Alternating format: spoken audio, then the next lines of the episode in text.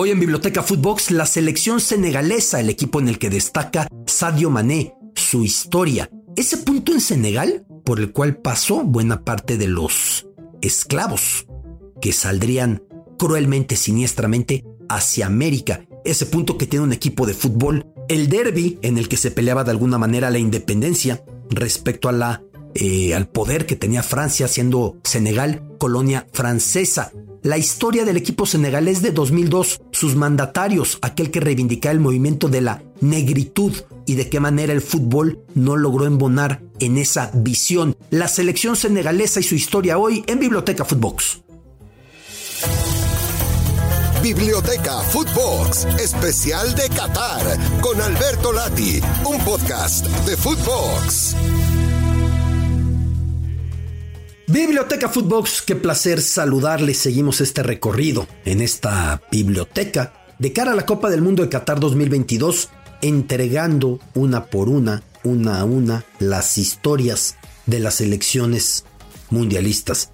Historias que si usted ha seguido las anteriores entregas habrá visto, incluyen la faceta cultural, incluyen la faceta social, incluyen la faceta política, incluyen cuanto acontecía interactuando el fútbol, interactuando el equipo nacional, interactuando los equipos y la liga del país en cuestión con la historia, con el acontecer, con las décadas, con los presidentes, con el poder, etcétera. Hemos pasado ya para que las busquen por las elecciones de Inglaterra, de España, de Brasil, de Bélgica, de Dinamarca, de Alemania, de Serbia, de Estados Unidos, de Francia y hoy hablamos de la selección de Senegal, cuyo primer nombre es uno que ya mencionamos cuando nos referíamos a la selección francesa.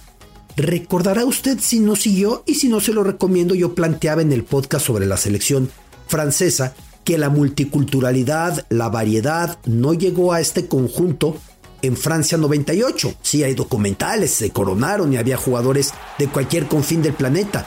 Pero ya en Francia 38, 60 años antes, cuando la Segunda Guerra Mundial flotaba hedionda en el aire, en aquel momento la selección francesa tenía un jugador senegalés y algún uruguayo y algún polaco y un par de argelinos. El senegalés es el que más llamaba la atención por la muy limitada interacción, cohabitación que existía por entonces entre personas de sangre africana y los europeos. Raúl Diagne, cuyo padre fue un histórico político en Francia, senegalés, y Raúl Diagne jugó para Francia aquel Mundial del 38, pero debo decirle algo, Raúl Diagne fue el primer seleccionador nacional en la historia del Senegal independiente.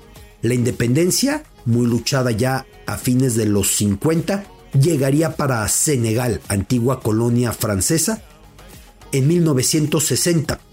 Y de inmediato, Raúl Diagne llegaría como entrenador e incluso por ahí ganaría un título, episodio del cual ya le hablaré más adelante en esta biblioteca Footbox.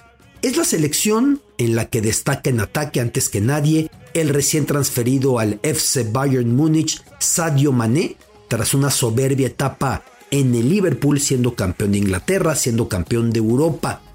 Sadio Mané que es un personaje entrañable, humilde, sacrificado, entregado, hijo de un imán musulmán, de un líder espiritual musulmán en una pequeña aldea en la frontera de Senegal con Guinea-Bissau. Pero ahí mismo también se encuentran futbolistas como Kalidou Koulibaly, el soberbio defensor del Napoli con mucha fuerza, o también está en la selección de Senegal el gran portero del Chelsea, Eduard Mendy, que aparentemente iba a ser suplente de Kepa. De esa manera llegó del fútbol francés, habiendo pasado por segunda división con el Reims. Finalmente llega Eduard Mendy y se convierte en el titular con su 1 metro 94 centímetros de estatura. Es la selección de Senegal y es la historia también que nos lleva a una isla que se encuentra frente a Dakar, frente a su capital. Es la isla Gore. ¿Qué hay en la isla Gore? Ahí se encuentra la denominada Casa de los Esclavos, uno de los monumentos y museos más representativos, más sentidos, desgarradores, del tráfico de africanos que salía hacia América, que eran trasladados de la peor de las maneras, hacinados en embarcaciones, muchos no subsistiendo al camino, hacia América. ¿Por qué salían desde Senegal? Porque es el punto más occidental de África, así que era el punto idóneo para estos siniestros esclavistas y tratantes para poder salir hacia el mar y buscar llevar hacia Estados Unidos, hacia la isla de Jamaica u otras islas, hacia Brasil, hacia cualquier punto del continente americano. Por supuesto que todos con fines recibieron esclavos. Por eso se encuentra ahí en Senegal, en esta isla Agore, este monumento. Hay un arco que impresiona.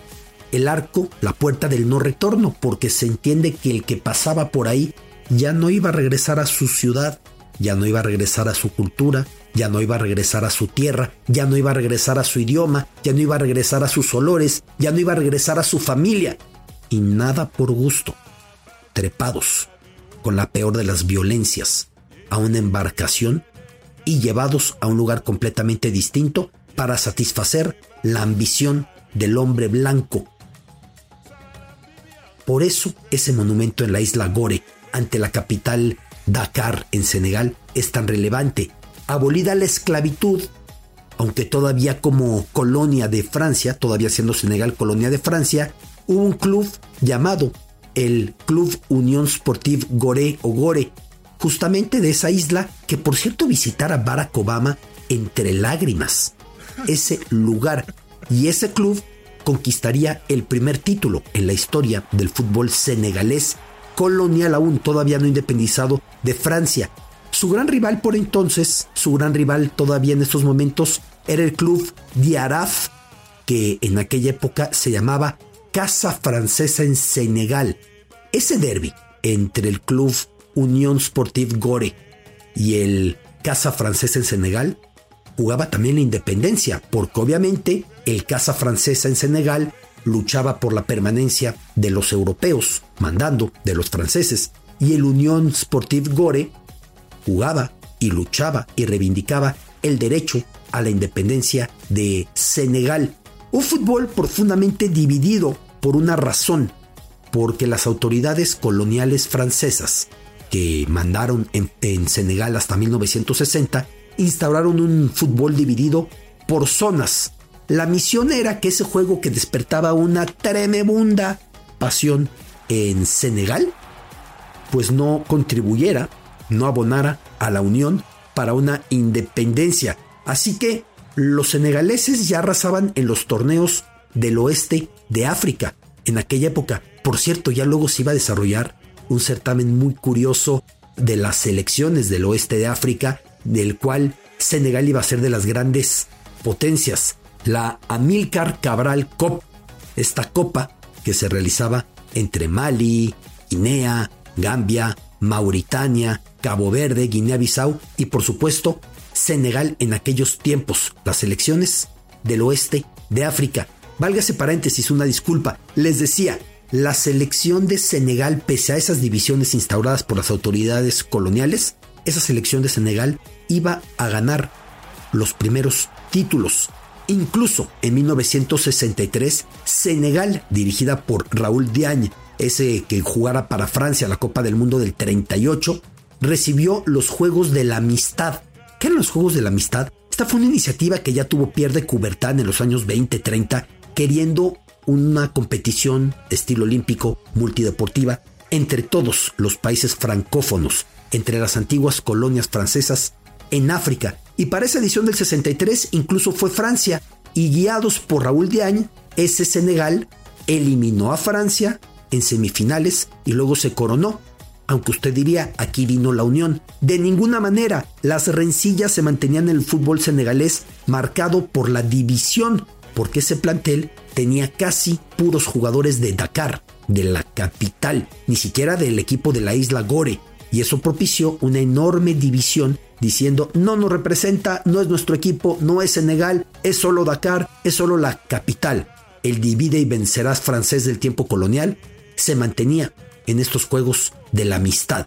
El primer presidente senegalés, Leopold Sedar Senghor, quien iba a estar en el poder un par de décadas y quien da nombre al principal estadio de Senegal, tenía como prioridad el movimiento llamado la negritud, rescatar todo lo que fuera genuino de África en este movimiento de la negritud, en el arte, en las letras, en la cocina, en la rutina, en todo.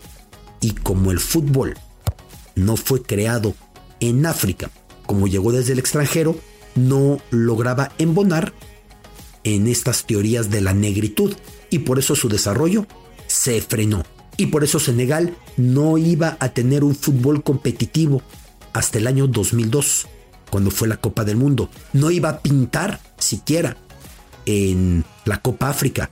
Hasta la coronación de este año no se había logrado imponer en la Copa África porque no era una prioridad para el régimen. Además, un país que tuvo sus primeros 20 años a un presidente, el recién mencionado Leopoldo. Sus siguientes 20 años, otro presidente. Es decir, en esos tiempos, el fútbol no era prioritario. Justo cuando caen del gobierno estos dos primeros personajes que abarcaron las primeras eh, cuatro décadas de la Senegal independiente, viene el proceso para el Mundial 2002 y Senegal se clasifica. Enorme es la sorpresa de que el equipo senegalés, con futbolistas de segunda línea en el fútbol francés, en segunda división, en tercera división, en equipos humildes muchos de ellos, le toca enfrentar a Francia en inauguración. Francia cuando llegó el Mundial del 2002 era más favorita que en el 98. Era una mejor generación porque eran los del 98, más Trezeguet y Enrique andaban volando pero además de todo esto, Zinedine Zidane estaba en un momento muy dulce, venía de ser campeón de Europa con el Madrid haciendo el golazo, habían sido campeones europeos y les toca debutar frente a Senegal y muchos decían, es la Francia de estrellas contra la Francia de humildes porque los de Senegal jugaban casi todos en la liga de Francia, evidentemente en la Liga AN y de repente aparece Papa Bouba Diop, anota y da a Senegal una de las victorias más sorpresivas en los mundiales. El país entero entró en frenesí. El presidente, muy discutido en ese momento, Abdoulaye Wad, salió a los festejos como si él mismo hubiese anotado. Hizo rituales, salió con la bandera, gritaba que Senegal iba a ser campeona del mundo.